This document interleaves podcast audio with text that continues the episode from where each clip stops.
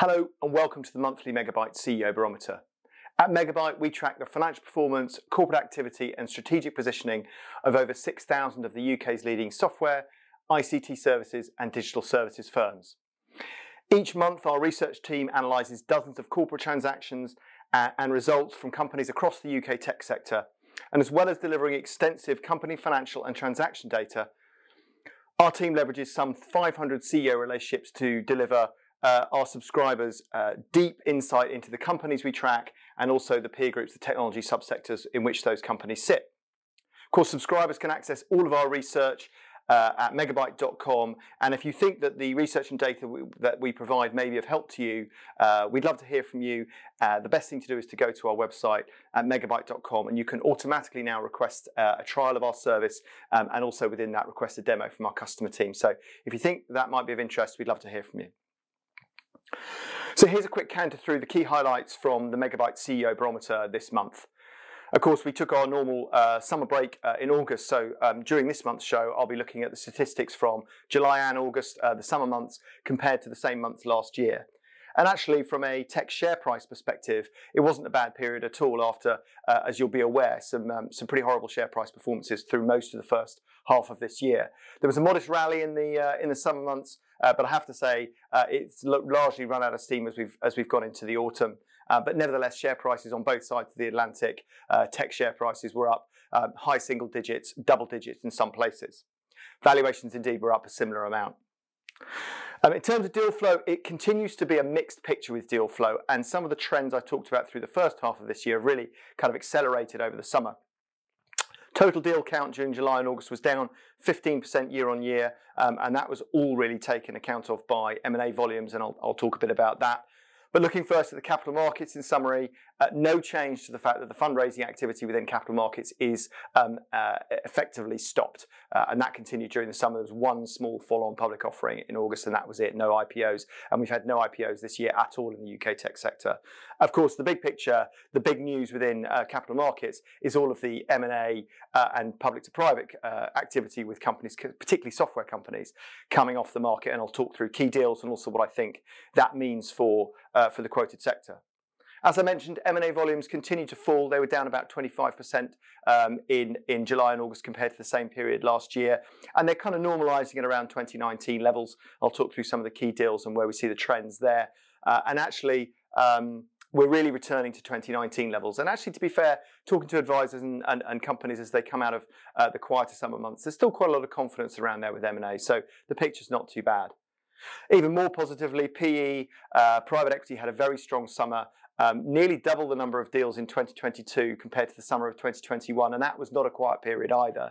Um, nearly 20, tw- 19 deals in total over the summer, and some quite chunky deals, uh, particularly in software and B2B information space. I'll talk through. Um, so actually continues to be very buoyant in private equity. Conversely, VC has gone in the way I expected it to, uh, while the number of uh, deals, the volume of deals has actually been relatively stable over the summer months compared to the same period last year. The value of deals in total has dropped significantly, over 70% lower than they were, uh, than it was in, in the same period in 2021. And really, the main driver for that is a dramatic reduction in these big late stage deals, um, 100 million plus deals, although there were a couple in the period that I'll talk about. So VC continues to normalize again back to the 2019 levels, but the spike was so much higher in VC than it was elsewhere. That's proving to feel a bit like a crash. In terms of the outlook, I think we've probably been through to a large degree the kind of interest rate cycle reset, particularly in the capital markets, and that was why I think we got a little bit of a bounce in share prices. The big unknown for me and continues to be an unknown is what will happen to tech sector demand in terms of trading patterns over the next six to nine months as what looks like a big recession is coming, certainly in the UK and Europe. Um, and that's the key question. I'll look at that a little bit, look at that in a little bit more detail as we go through the show. So that's a quick look at the highlights for this month. Let's get on with the show. So turning first to what has been going on in the capital markets, both from a share price and also a corporate activity perspective. As I mentioned at the top of the show, uh, share prices have been pretty robust, actually a little bit of a bounce uh, in share prices on both sides of the Atlantic over the summer. The Megabyte Universe uh, index of about 150 UK listed tech stocks was up 8% over the summer, uh, with the valuation, average valuation increasing a similar amount to just under 16 times. Within that, software uh, did a little bit better. ICT services not quite as well, um, but overall both up. And the software sector was up. Uh, valuation was up to 17 and a half times EV EBITDA, and uh, ICT services up modestly to 11.6 times. From a US sector uh, perspective, uh, the Nasdaq was up six percent. Uh, so a bit of a bounce there as well, but it was up higher than that uh, over the summer, significantly higher than that, and has come back a bit during August. The average valuation on the tech heavy NASDAQ was up uh, a similar amount to just under 15 times over the summer. The Bessemer Venture Partners NASDAQ Cloud Index, this is this index I talk about of, of um, high growth, typically larger SaaS stocks in the US, that was down another 6% and the EV sales multiple still high at 7.7 times, down fractionally on the June number, but down, I think, three quarters, certainly two thirds um, over the last 12 months. That those very highly rated uh, high growth SaaS stocks that achieve uh, sort of very high multiples have the ones that have taken the brunt of the pullback of the of the um, crash, if you like, over the last uh, really tw- nearly 12 months now. Turning back to the UK market and thinking about deal activity, no real change from a fundraising perspective. One very small follow on public offering, still no IPOs. There have been none this year in our universe in the UK. Uh, no prospect of any uh, in the short term either, I have to say. Of course, the real activity, the real interest uh, in the UK uh, tech sector from a uh, public markets perspective has been all of the public to private and takeover activity, particularly within the software sector, actually almost exclusively in the software sector. Um, earlier in the summer, we had uh, Avast, Norton, LifeLock, um, and the IdeaGen uh, public to private uh, from HG Capital that closed uh, just recently. But uh, since I last spoke to you guys, the uh, Micro Focus had a bid from OpenText at over five billion. Uh, Sterling, Aveva um, has. Uh, Schneider Electric, which already owns a chunk of Aveva, is mulling a bid there um, at uh, about 9.1 billion sterling, 24 times EV EBITDA. And just this week, we've had GBG, uh, GB Group uh, getting an, a preliminary approach from a Chicago private equity outfit called uh, CGTC. I've not heard of them before, but um, technology investors, primarily in the US market, um, at about 1.6 billion, 23 times EV EBITDA. Interestingly, just this morning on the day I'm recording this, uh, Darktrace, which had had an, an approach from Thoma Bravo at about a 3 billion valuation, or that's what the market thought it was going to be at. Thoma Bravo have walked away from that. Um, reason unclear. Uh, the market has not taken kindly to that, and the share price has dropped quite a lot further, quite a lot lower than it was prior to the Thoma Bravo interest, suggesting the markets have some concern over the fact that Thoma Bravo, which is obviously a uh, a very, very seasoned, probably the world's most seasoned cybersecurity software investor, has decided not to pursue an offer. Of course, it could just be uh, could just be because they couldn't. Uh, there was a price. You know, there wasn't a price that they could do a deal at, but the market clearly is worrying that it's something other than that. So, what's the context to all of this? You would have read about all of these deals. Um, you know, we're talking about a total of over 20 billion sterling of market cap uh, coming off the market. The context to that is, I reckon that's probably about between 20 and 25% of the listed sector in a very short period of time. Pretty dramatic number, um, and that will take the UK listed tech sector, excluding the, the, the likes of BT and Vodafone, down to uh, down to about 80 billion, which is lower. It's lowest I think it's been for a very long time. Um, and I think it's worth looking at the context. So, yes, so it's a, big, it's a big dramatic number. Yes, uh, 20 billion, 25 billion is a very big number, depending on what happens with Darktrace. Um, but actually, this is a blip in the sense it's an acceleration of actually what has been a 20 year trend. Nearly the whole time I've been in the, uh, the tech sector, um, certainly in the last 20 years, there has been a shift of equity ownership from capital markets to private equity. And that is just, this is just a continuation of that, although admittedly some of the deals are uh, PE are not PE deals, they are quoted companies buying quoted companies, but the point stands. And to give you an idea of where what that means in terms of the megabyte universe and our database of companies, of the 6,000 companies we're currently tracking on the database, and I think we've picked up now pretty much all of that, well, certainly pretty much all of the PE back ones, but also now most of the VC back ones. It's been a big mission for us over the last couple of years. We've got just under 2,500 privately backed companies on the database, of which about 400 are PE backed, and um, therefore mathematically around 2,000 are VC backed or growth capital backed in one way and another. That compares to fewer than 200 listed companies. Now, the bigger the, the bigger companies, it is still true that the bigger companies are still listed. And if you look at the top 20 companies, the revenue of the top 20 listed companies, uh, it will be significantly bigger than the top 20, the revenue of the top 20 PE-backed businesses. But nevertheless, the, the, the gap is closing. And interestingly, an interesting stat after all of this takeover that's going on, takeover activity that's going on at the moment, assuming it all completes, is that the biggest software company by value that we track in the UK, I'm pretty certain someone will email me and say I'm wrong on this, but I'm pretty certain is now Access Group because its uh, last fundraising was very recently, only a few months ago, at 9.2 billion sterling. Sage is currently valued at um, at 8 billion enterprise value on the listed market. So that's a really kind of a really interesting data point that summarizes and kind of exemplifies what I'm talking about in terms of this shift of equity ownership from capital markets to private equity. There's lots of conversations about why this has come about, and most of them focus on the regulatory environment within the capital markets in the UK and how it's not as attractive as the US. That's typically an argument about US versus UK, but also why there's fewer UK listed companies generally. And also the tax regime for private equity is more uh, conducive to investment than it is on the listed market. Both of those are probably true. However, I think the main reason why there's been a this shift from um, private equity to private equity from capital markets is much more simple in my view. CEOs and senior directors of private equity business, private equity backed businesses, successful ones, earn a lot more money doing PE than they do in the capital markets. And to my mind, it is no more complicated than that. Being the CEO of a public company is less well paid, more of a hassle. You have to spend more of your time answering to your shareholders, and you don't really get any upside. Um, you have to wait. You, you you struggle in PE process, sorry, in M and A processes because you can't immediately fund the deal, which you typically can in PE if you've got a supportive investor. There's all sorts of issues uh, around that make running a public company more challenging for less money. And I don't think, in my mind, it's any more complicated than that. And for that reason, um, I don't see any change going on with this. I really don't see any change in this dynamic, and I see a continuation of the of the trend um, of uh, a de-equitization of capital markets and that equity going into private equity. You know, I mean, you look at CAD Center, Aveva, CAD Center, for those of you who've got long memories, was the name uh, was, was what Aveva was called when CAD Center, when it listed back in the 90s.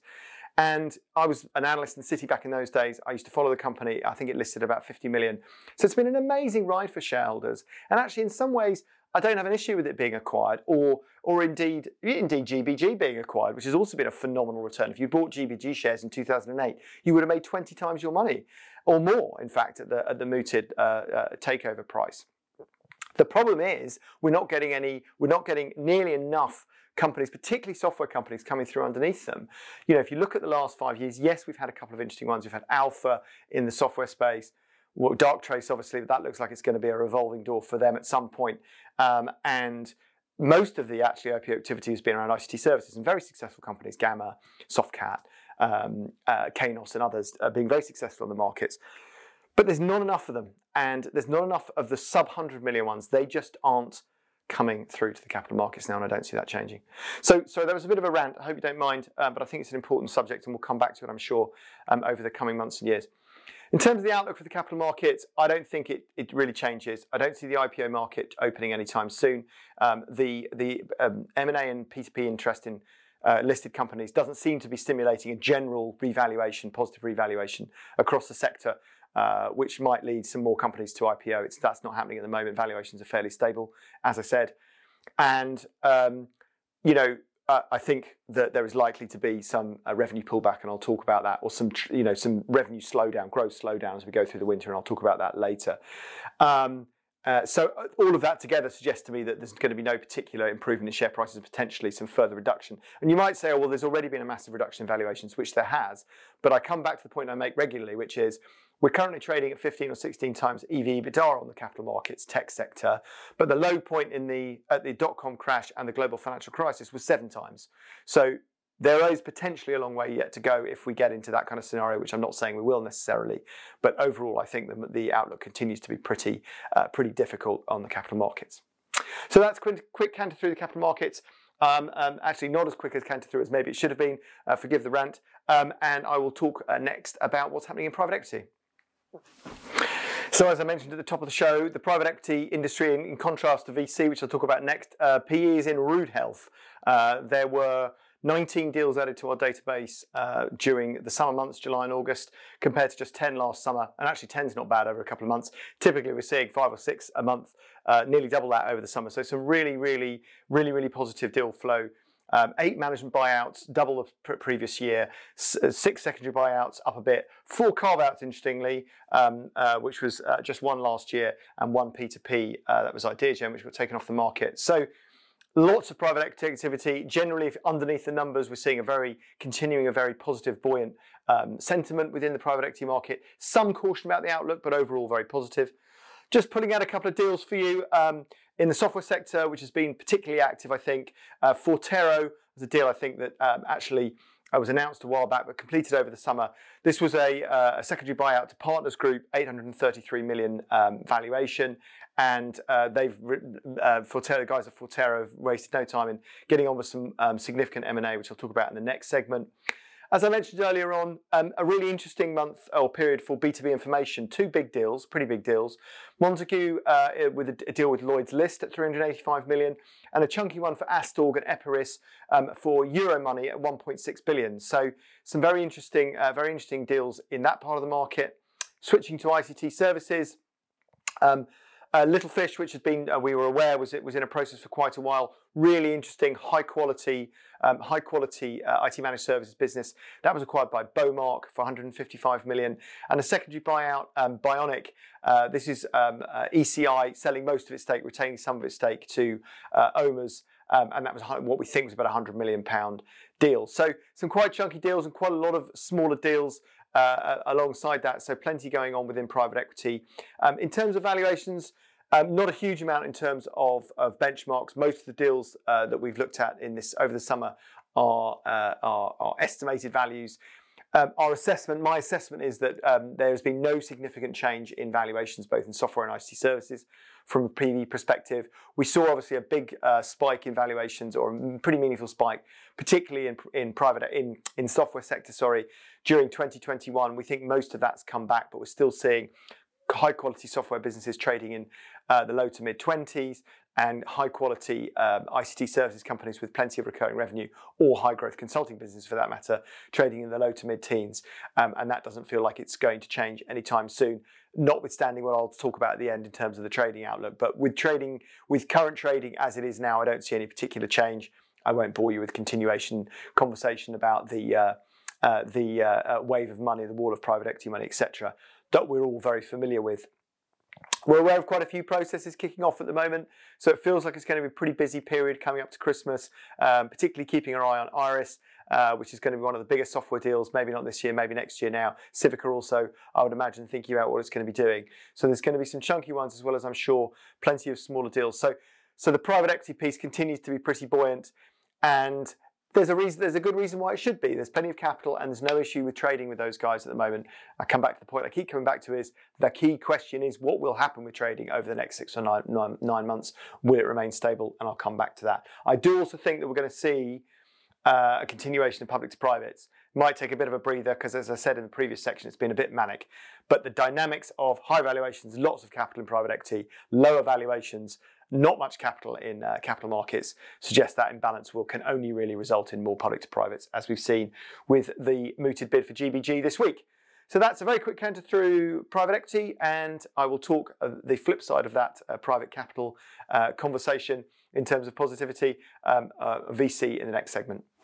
So turning to the other side of the uh, private capital coin and looking at venture capital as opposed to private equity. And as I mentioned at the top of the show, we saw a relatively stable deal volumes during the summer months, uh, down 6%, 46 deals on our database during July and August. But the big story is really around the volume of, sorry, the value of those transactions, which totals just over 700 million uh, this summer. And that was down over two thirds, 71% down on, on the period last year. And as I mentioned, the thing that's really driving that is a significant reduction in the number of later stage deals. Partly the 100 plus million deals only two this summer compared to five last summer. I'll talk about those in a second. But also the sort of 50 to 100 million deals. There were a lot fewer of those um, this summer than compared to last summer. But still a very good flow of Series A, pre-Series A, Series A, and to a degree Series B deals, which I think is healthy uh, and suggests, uh, suggests that the market overall is, is still relatively healthy. It's just some of that very sort of slightly over exuberant, maybe later stage stuff. So um, the other thing I think that was interesting this year, and this month or in the last couple of months, I'll talk about is that there was a bit more going on in ICT services than there normally is, and I'll I'll talk a bit about that. But looking first at the, the, two mega deals that there were during July and August, one in each month. Um, actually, no, both in August. Sorry. Um, HiBob, this is in the HCM software space, raised 124 million sterling in a Series D from General Atlantic and Bessemer Ventures. And actually, it's worth just spending a second on the HCM software sector, not least because we've got a, an online session on it um, on Tuesday, uh, Tuesday this week, looking at next week, looking at uh, all the, the, tech trends and corporate activity trends in HCM software. But it, HCM software really is one of the most, well, it is one of the most uh, vibrant parts of the market at the moment, both from a growth but also from a capital, uh, from a corporate activity perspective. And uh, um, it was the single most, along with telecom resellers, which is an incredibly incredibly large part of the market. HCM software, much smaller in terms of numbers of companies, was still gen- was still equal with 12 deals um, over the summer months. Uh, 12 also in telecoms resellers. So for the size of its for, for its size, really punching above its weight in terms of deal activity. Six VC deals, five M&A deals, and one PE deal. Um, and by the largest, by far the largest, which I mentioned a second ago, is HiBob. The other mega raise uh, for the period was in the GHS Government Healthcare Software Peer Group. Cera uh, more of a tech-enabled service provider raising 263 million from a number of investors. Um, actually, a highlight in an otherwise very quiet uh, period for healthcare software, uh, which, as you will probably be aware, has been pretty buoyant, um, particularly in the li- in the wake of the COVID uh, pandemic, um, but much quieter over the last couple of months for reasons I am not entirely sure. Um, elsewhere, notable segments as ever: fintech in software, enterprise software, uh, lots of deals there, uh, but as I said, healthcare software a bit quieter. I promised to touch a little bit on ICT services. Um, we had a couple of actually much smaller than usual telecoms services infrastructure deals, which you'll probably be aware has been a big trend in VC. In fact, really the only significant area within ICT services that has been that has been attracting significant volumes of venture and growth capital, more growth capital to be fair, money. But interestingly, three IT consulting deals. So the, the IT consulting um, is a the growth in IT consulting, particularly around data, is something I've talked about a lot in the show over the last few months, and it's primarily been around uh, the uh, PE and M and A uh, side of things, but now starting to see some growth capital deals in IT consulting. I guess where some of these younger companies um, are uh, not wanting to give away uh, to as much equity and really looking to take money on board to enable them to grow more aggressively in what is an incredibly fast-growing market at the moment, particularly in data consulting. So it's really interesting to see that um, a bit more life in the ICT services services within within uh, VC, which is obviously traditionally more focused on software and IP-rich businesses. What about the outlook for VC? I think we're what I expected to happen is happening. In, in fact, you know, we are returning to more normal levels of um, VC activity, both in terms of the volume. Volumes, as I said, haven't changed that much, but the value of deals, much more of a focus on earlier stage deals, which is which is VC heritage, and actually I think is a positive thing. Um, I look at kind of B two B, early stage, or even medium late stage deals like HiBob, um, and uh, they are in good health. HiBob was at a significantly higher valuation than the previous deal, so we're not seeing uh, as many down rounds in B two B as we are perhaps in some of the areas of uh, B two C. So I think, uh, whilst it feels pretty grim, I think in the VC world at the moment, I think overall it's a, it's a positive thing for that to be happening in a relatively uh, in a relatively stable way. In the sense, it's not a terrible crash, but it is a sharp pullback. Um, and I think we'll continue to see a normalisation. And I don't see any return again. Risk capital appetite for those very high risk deals, it seems to have gone for now, um, and I don't know that's necessarily a bad thing. So a normalisation of VC uh, will continue for the rest of this year and into next year, I think. So that's quick canter through what we're talking about in VC. I will wrap up the show as I always do with a look at what's been going on in M&A, and I'll also talk a bit about uh, trading outlook, which I've mentioned a couple of times during the show. Looking then at uh, M&A activity and M&A volumes um, to wrap up the show, as I always do, as well as a look at the outlook. Um, as I've mentioned a couple of times on the show, the um, uh, M&A volumes were down about a quarter uh, in July and August this year compared to last year, and broadly flat on 2019. So we're seeing this normalisation of M&A activity um, after heightened levels post-COVID. Actually, software volumes were down quite significantly, uh, down 37% to 48 deals. ICT services down uh, much less significantly, down 7% to 38, 38 deals. And it really was software where we saw uh, the real spike in volumes uh, uh, last year. So it's not surprising, particularly, to see that uh, see that volume uh, in ICT services come down a bit less than in software. Uh, nevertheless, some of the some of the trends continue. Enterprise software continues to be the most vibrant part of the market from an M&A perspective. I talked about HCM within that being probably the most active area. Uh, we've had deals this uh, over the summer, three deals from Access, one from ClearCourse, and I mentioned earlier Forterro closed its PE deal with Partners Group. Um, and went on to acquire and um, make a significant acquisition in the form of Orderwise, uh, what we think is about 150 million. So um, getting on with it Forterro, and I'm sure we'll see a lot more M&A for them uh, as that is a core part of their strategy um, under partners. Busy in fintech, 10 deals, business and consumer, 12 deals, but as I mentioned previously, quite quiet still in government and healthcare software. Turning to ICT services, um, as I mentioned, down you know down a little bit less, quite quite stable there. Um, and uh, serial acquirers continue on their way. Wireless Logic, I'll come back to that. Babble, uh, two deals. Interesting, Telit acquiring Thales IoT business for what we think was about 100 million. In IT consulting, Qualitest acquiring ZenQ. This is sort of offshore testing services business for what we think was about 50 million. In the IT managed services and hosting space, Node 4 um, acquiring Risual in the Microsoft space. Again, what we think was about 50 million, probably around 15 times EV EBITDA again sort of solidifying our view around that mid-teens, uh, mid-teens EV EBITDA multiple for high quality um, IT managed services businesses. Turning back to Wireless Logic, I think that's, that's, an interesting one. I mean, Wireless Logic is one of these businesses that, as you know, I talked earlier about capital markets and how businesses have we're not getting the flow through of businesses you know, Wireless Logic would have been an absolutely classic business to list um, if it had been doing what it's doing maybe 20, 30 years ago. It probably would have done it on the public markets rather than private equity backed. Phenomenal growth story, both organically and in um, uh, more recently in, in M&A terms, both internationally and in the UK.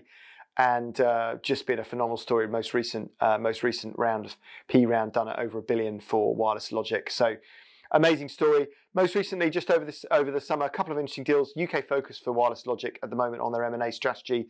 Jola, uh, we think there's about a hundred million pound deal, quite a punchy uh, multiple. Uh, we think about 20 times run rate EBITDA on that, uh, and Mobius a bit more, a uh, bit more run rate um, at about 15 times. Are, these are estimates. Uh, 15 times EV EBITDA, 45 million for that. So Wireless Logic, you know, really cracking on with its M&A strategy, and I'm sure we'll see uh, more from them as we go forward. So uh, I would say a robust and strong, and we look at the outlook for, we talk to our private equity customers and, uh, and their portfolio companies, which is obviously driving the majority of the M&A, and it continues to be, uh, you know, it continues to be a robust story around that. Which leads me nicely on to conclude talking about the outlook. So I've mentioned a few times during the show about what I think about where we are in the cycle. So I think we've been through largely this reset in uh, in expectations on interest rates, having been in a very low environment for a very long time. We're now in an upward swing. Where they end up is still a slight um, uh, a slight debate. But I think the the the um, the downside to growth investment that is a, uh, which is obviously inversely proportionate to the level of interest rates typically. Um, how we've probably been through that macro cycle, if you like, or that element of the macro cycle. Where I think the market might not be focusing enough, in my view, at the moment, is the potential for earnings weakness, um, and I think that that is something we will know the answer to over the next next six to nine months. As I've mentioned a couple of times. It seems to me highly unlikely that the tech sector will not get through the next six to nine months without some impact from what looks like it's what what looks like going to be quite a nasty recession, particularly in Europe. Um, and I think that uh, that is likely to impact earnings. I think the first sign we'll probably get at that is January trading updates from the public companies. But I have to say, talking to the guys on our research team, you know, as I mentioned at the top of the show, talking to dozens of CEOs every month, there's no significant issues at the moment. But it just feels like the balance of probabilities suggests that there will be some issues as we go through the winter and early into next year. Um, but obviously, I will talk more of that, more about that as we go through the show as we go through the show over the next few months, and it'll be a key focus of my attention. So thanks for listening. Uh, welcome back from the summer. I hope you all managed a good a good break, and uh, like me, looking forward to a busy period coming up to Christmas. Thanks for listening, and I'll speak to you again next month.